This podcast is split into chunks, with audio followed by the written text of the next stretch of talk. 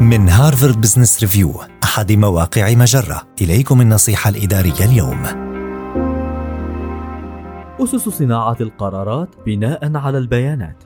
الأساس في اتخاذ القرار هو وضع إطار لسياقه قبل البحث عن البيانات، حيث يعتقد العديد من صناع القرار أنهم يتأثرون بالبيانات حين يطالعون رقما ما أو يشكلون رأيا أو ينفذون قرارا، وإن كنت غير منضبط في محاولاتك لاستخدام البيانات في اتخاذ القرار فذلك لأن أسلوبك سوف يكون عرضة لتأثيرات التحيز المعرفي. لهذا يتم تدريب علماء الاقتصاد السلوكي على وضع معايير للقرارات قبل توافر المعلومات. وبناء عليه لا بد من امتلاك القدرة على تخيل عدة أوجه لهذا العالم قبل اتخاذ قراراتك التي تعتمد على البيانات. حدد ما إذا كان الإجراء الافتراضي صالحا لكل وجه منها ثم ضع مقياسا لتعرف به أي هذه العوالم تعيش فيه. أخيرا فكر في مدى قوة الدليل المطلوب للابتعاد عن الإجراء الافتراضي وما هو حجم المخاطرة المسموح بها. هذه النصيحة من مقال أول ما يفعله أبرع صناع القرار.